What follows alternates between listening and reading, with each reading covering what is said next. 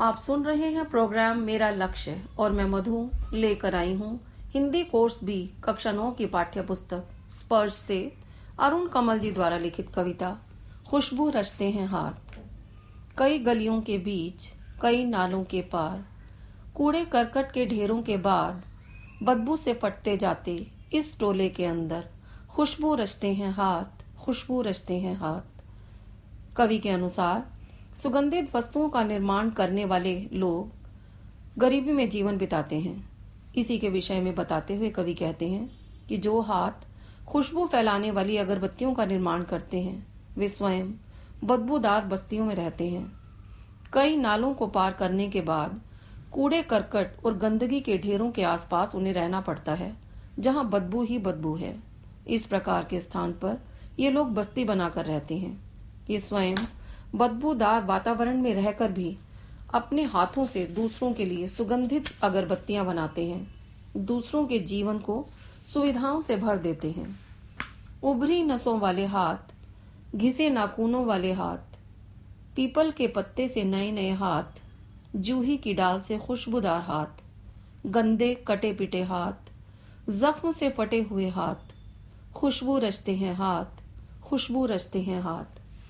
लोगों के जीवन में खुशबू बिखेरने वाले हाथ भयावह स्थितियों में जीवन बिता रहे हैं।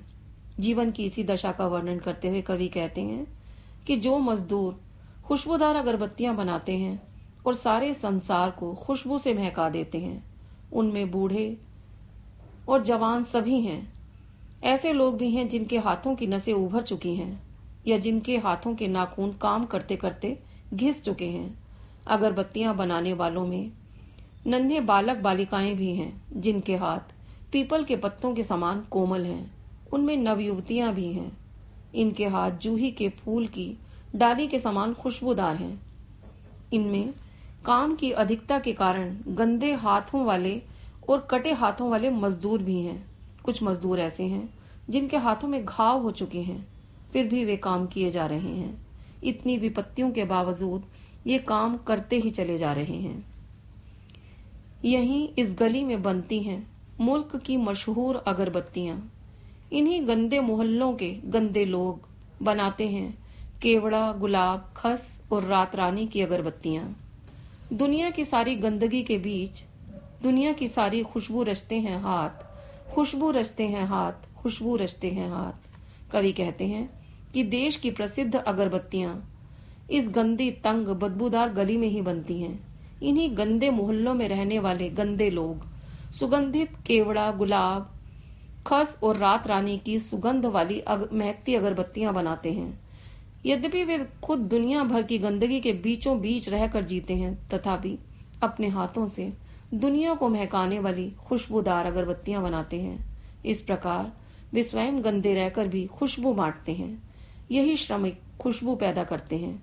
खुशबूदार अगरबत्तियाँ बनाते हैं। प्रस्तुत है। खुशबू रचते हैं हाथ कविता के कुछ मुख्य बिंदु। खुशबू रचने वाले हाथ बड़ी ही विषम परिस्थितियों में, गंदे नालों कूड़न के ढेरों, गंदी बस्तियों में रहकर अपना जीवन यापन करते हैं। कविता में छह तरह के हाथों की चर्चा हुई है। उभरी नसों वाले हाथ, घिसे नाखूनों वाले हाथ, पीपल के पत्ते से नए नए हाथ, जूही की डाल से खुशबूदार हाथ, गंदे कटे पिटे हाथ, जख्म से फटे हुए हाथ। कवि का कहना सही है, क्योंकि यह मजदूर वर्ग ही है, जो दूसरों के जीवन में खुशबू बिखेर कर स्वयं गंदगी में रहता है। गंदी, मलिन बस्तियों में अगरबत्तियाँ आदि बनाने का बहुत कार्य होता है, जो घरों में सुगंधी फैलाते हैं। घरों को सुंदर बनाने का कार्य भी यही लोग करते हैं। जहाँ अगरबत्तियाँ बनती हैं, वहाँ चारों ओर कूड़े कचरे के ढेर पड़े होते हैं, जिन पर मक्खियाँ भिन भिना रही होती हैं।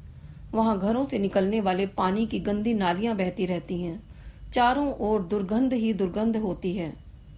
इस कविता के लिखने का उद्देश्य समाज की विषमता को प्रकट करना तथा निम्न समझे जाने वाले वर्ग की ओर सबका ध्यान दिलाना है।